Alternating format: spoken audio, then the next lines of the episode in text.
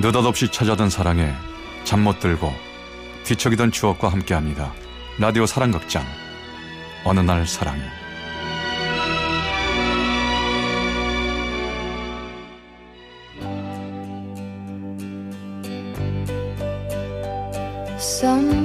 제 411화 지금도 어디선가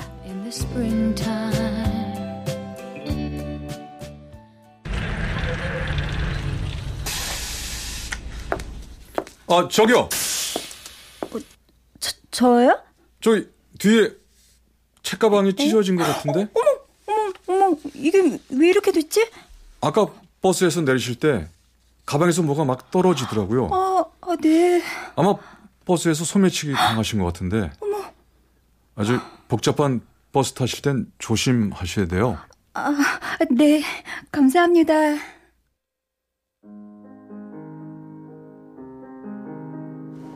고등학교 3학년 여름이었습니다. 보충 수업을 마치고 집으로 가던 버스에서 소매치기를 당했었는데 그때 떨어뜨린 내 소지품을 20대 초반에 키가 작고 다부진 체격의 남자가 주워다 주었어요. 그때 저는 무섭기도 하고 부끄럽기도 해서 도망치듯 집을 향해 뛰었고 한참 뒤 뒤를 돌아봤는데요. 그는 여전히 그 자리에 서서 저를 보고 있다가 활짝 웃으며 손을 흔들었습니다. 그리고 그를 또 만난 건 시험이 끝난 날 친구와 갔었던 극장에서였어요. 어 저기요 네? 혹시 이, 이 가방 어머, 어머, 어머, 맞다. 난 깜- 깜빡한 줄도 몰랐는데. 감사합니다. 혹시 저 모르세요? 네? 저번에 지산동 버스 정류장에서 소매치기 당하셔서! 근데 매번 제 앞에서 뭘 자꾸 흘리시네 아, 네, 네. 그게 자꾸 그렇게 되네요. 감사합니다. 영화 재밌게 보세요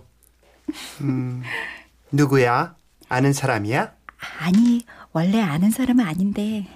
뭐야? 모르는 사람이랑 그렇게 얘기한 거야? 아주 모르는 사람도 아니고. 어머, 뭐야? 안다는 거야? 모른다는 거야? 귀엽게 생기다 생겼던데 이게 가방 찾아준 거 고맙다고 사례라도 해야 되는 거 아니니? 그런가? 응? 어쩌지? 벌써 가버렸는데? 영화가 시작되기 전 잠깐 참 신기한 인연이라는 생각을 했습니다. 하지만 영화를 보면서 까맣게 잊어버리고 극장을 나오고 있었죠. 와, 영화 재밌었지? 음, 근데 난 좀 잤어. 그래? 영화 잘 봤어요? 어머, 어머, 어머. 또 만났네요. 어머, 지금 이 영화 보셨어요? 아니요 기다렸어요 에. 이렇게 우연히 겹치기도 쉽지 않은데 저녁이라도 사주고 싶어서 혹시 저녁 먹고 가지 않을래요? 친구분도 같이요 어, 마침 돈가스 먹고 싶다. 아이, 저기, 그럼 제가 살게요. 그렇잖아도 고맙다고 살해하고 싶었는데. 아 학생이 무슨 돈이 있다고 제가 살게요 아주 후회하는 것은 아니지만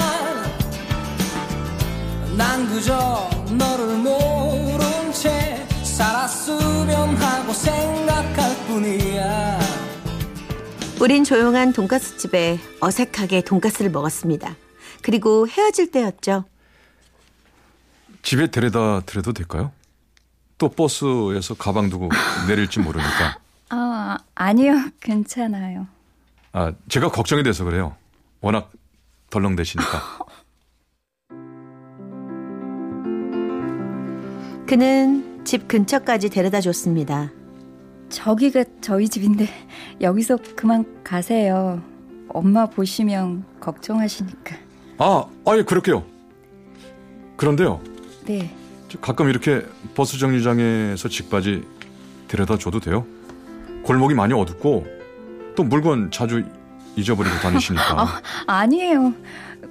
부모님이 혹시 보시면 좀 그렇고 전 익숙한 길이라 괜찮아요. 그럼 조심해 가세요.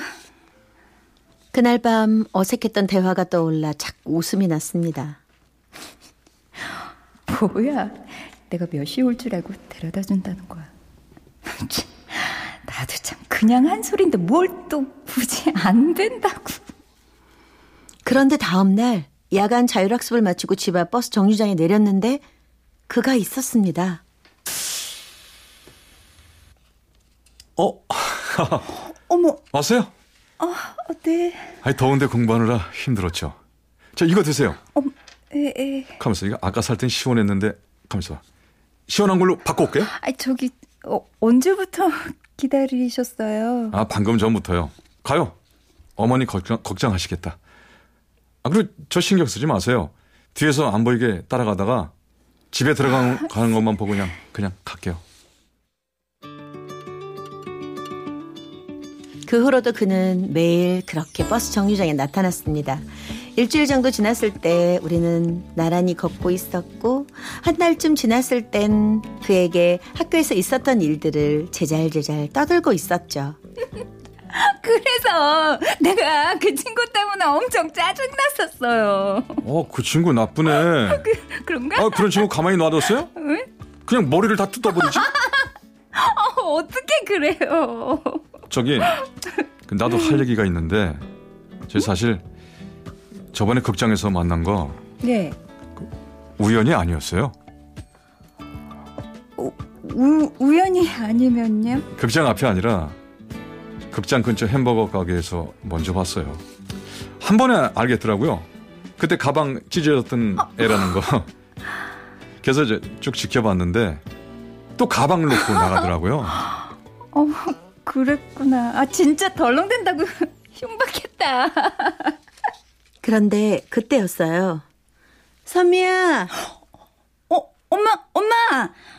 어, 이 사람 누구니? 어, 어, 교회 오빠. 오다가 요 앞에서 만났는데 데려다 준다고 해서, 오빠!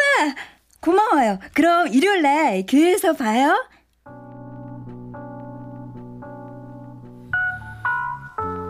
그날부터 엄마는 느낌이 이상했는지 버스 정류장으로 나를 마중 나오셨고 그 사람은 아주 멀리서 엄마와 나를 바라보고 있었습니다. 고등학교를 졸업하고 저는 대학생이 됐습니다. 그는 여전히 가끔 그 버스 정류장에 나타났고 대학생이 되고 나자 그전에는 궁금하지 않던 게 궁금해지기 시작했어요. 저, 오빠는 어느 학교 나왔어요? 어, 대학은 못 나왔어. 집이 어려워서. 아, 그렇구나. 고등학교는요? 이 동네예요? 아니, 그 말해도 너 잘 모를 거야. 어색한 침묵이 흘렀고 그가 말을 이었죠. 내가 대학생이 아니라 좀 그렇지. 어, 아니요. 아, 뭐 세상 사람들이 다 대학 나오나 뭐 전혀 상관없어요. 그게 무슨 상관이에요?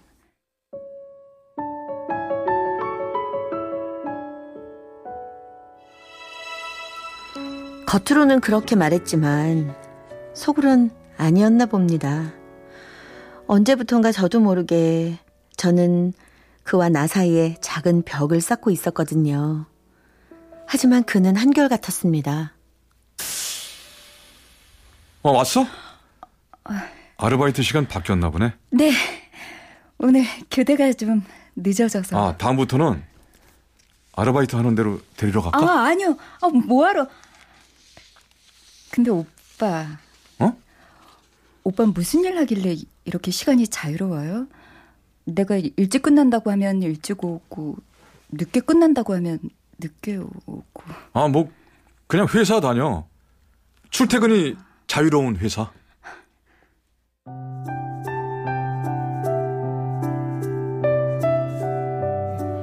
그는 내 주변 남자친구들과 많이 달랐습니다. 어른스럽고 배려심이 깊고 고백이나 투정을 할 줄 몰랐고 남자들이 흔히 하는 스킨십도 하지 않았죠. 하지만 비밀이 많은 게 늘 걸렸었는데 학교 앞 고깃집에서 종강 파티를 하던 날이었습니다. 2차로 옮기네 만회하고 있을 때 밖에서 시끄러운 소리가 들려왔어요.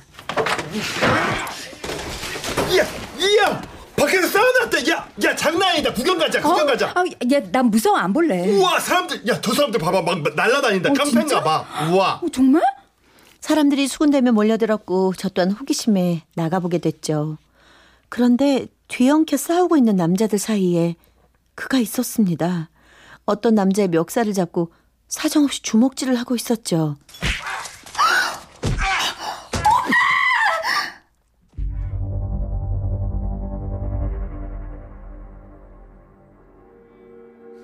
그는 나를 보고 당황해하며 잡았던 남자를 놓아주었습니다. 그리고 어찌할 바를 모르고 서 있었죠. 저, 형님, 아는 분이십니까? 이제 곧 경찰에 뜰것 같은데. 그래 가자. 형님? 잘못 들었나? 분명 형님이라고 했는데.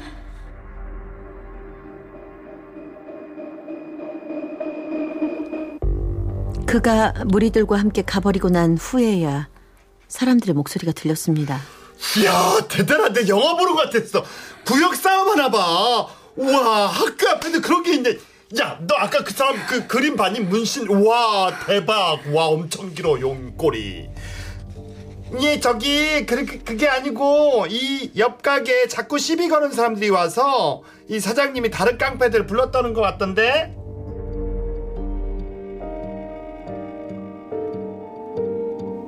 그날 밤 그의 모습은 영락없는 주먹패의 모습이었습니다. 혼란스러워하던 내게 그가 다시 나타난 건 일주일이 지나던 날.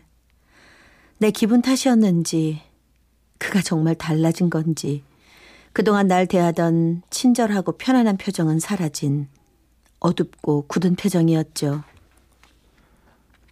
그날 많이 놀랬지. 오빠 뭐예요? 사람들이 깡패라던데 정말 깡패예요? 그래. 나 한심한 놈이야. 그래도 너한테만은 정말 좋은 사람이고 싶었는데 나도 혹시 너에게 어울리는 사람이 될 수 있을까 싶어서 나름대로 다른 일을 준비하고 있었는데 오빠 좋은 사람 맞아요. 적어도 나한텐 나쁘게 군 적 없었고 늘 날 배려해 줬잖아요. 그런데도 사실 나 많이 놀라긴 했어요. 솔직히 지금은 오빠가 조금 무섭기도 하고. 그래서 내가 생각이 좀 정리되면, 아니, 놀란 게 조금 더 진정되면 그때, 그때 제가 연락하면 안 될까요? 그래. 네 말뜻. 알았다. 그는 힘없이 돌아섰습니다. 그리고 그의 쓸쓸한 뒷모습 위로 고깃집 앞에서 주먹질을 하던 그의 모습이 떠올랐습니다. 어찌합 어떻게 할까요 감히 제가 감히 그녀를 사랑합니다 그렇게 그를 영원히 잊으려고 했습니다. 하지만 버스 정류장을 내릴 때마다 그가 나를 기다리며 앉아있던 텅 빈 벤치가 그를 떠오르게 했습니다. 그가 나를 주려고 시원한 음료를 사서 나오던 편의점. 나와 함께 걷던 골목길 구석구석이 그를 그립게 만들었습니다. 지금 거신 전화는 없는 번호입니다. 다시 확인하신 후 걸어주시기 바랍니다. 오빠, 대체 어디로 가버린 거야? 제발 한 번만, 딱 한 번만이라도 다시 날 찾아와. 미안해. 내가 잘못했어. 오빠가 너무 그리워. 오빠 너무 보고 싶다고. 넌 기억하고 있는지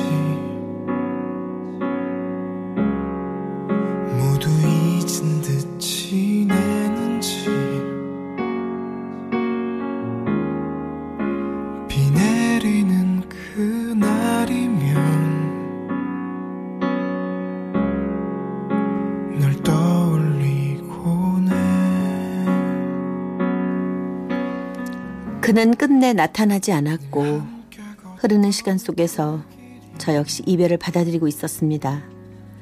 대학을 졸업하고 취업하고도 특히 집 앞 버스 정류장에 내려 집으로 걸어갈 때면 행여나 오늘은 불쑥 나타나지 않을까 하는 생각에 뒤를 돌아보곤 했지만 저만치 떨어져 손 흔들어주는 그는 이제 없었습니다.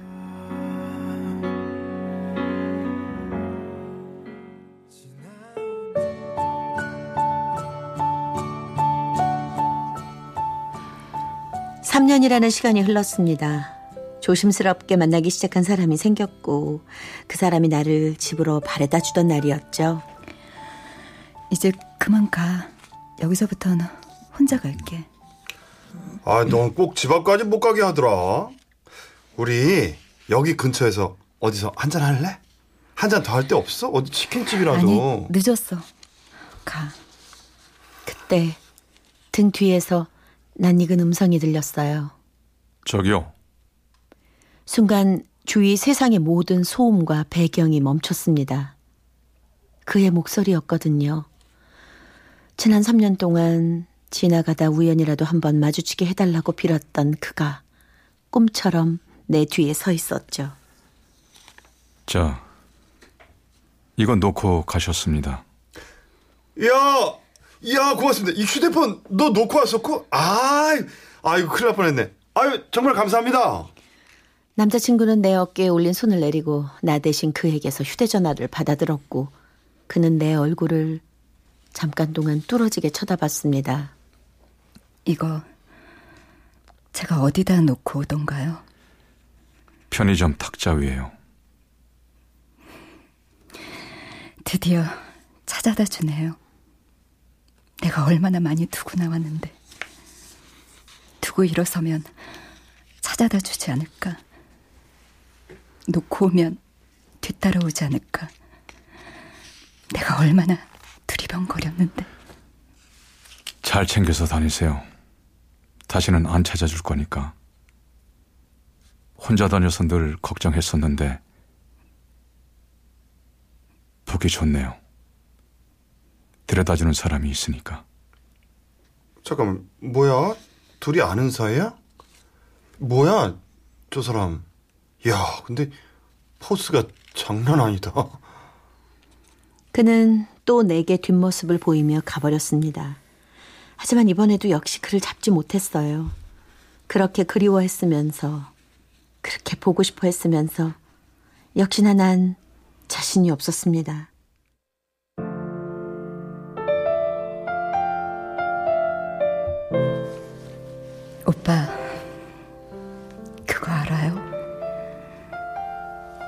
여전히 난 오빠를 붙잡지 못하지만, 그래서 너무나 미안하지만, 오빠처럼 날 생각해주는 남자, 오빠처럼 날 바라보는 남자, 오빠처럼